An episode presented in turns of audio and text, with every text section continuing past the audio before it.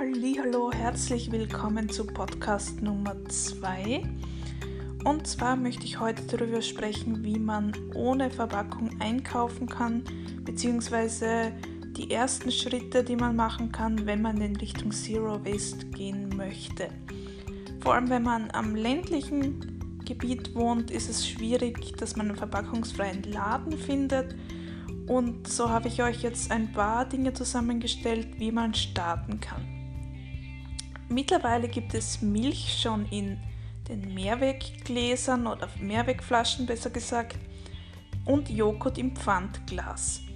Diese können dann äh, ganz einfach beim Pfandautomat zurückgegeben werden.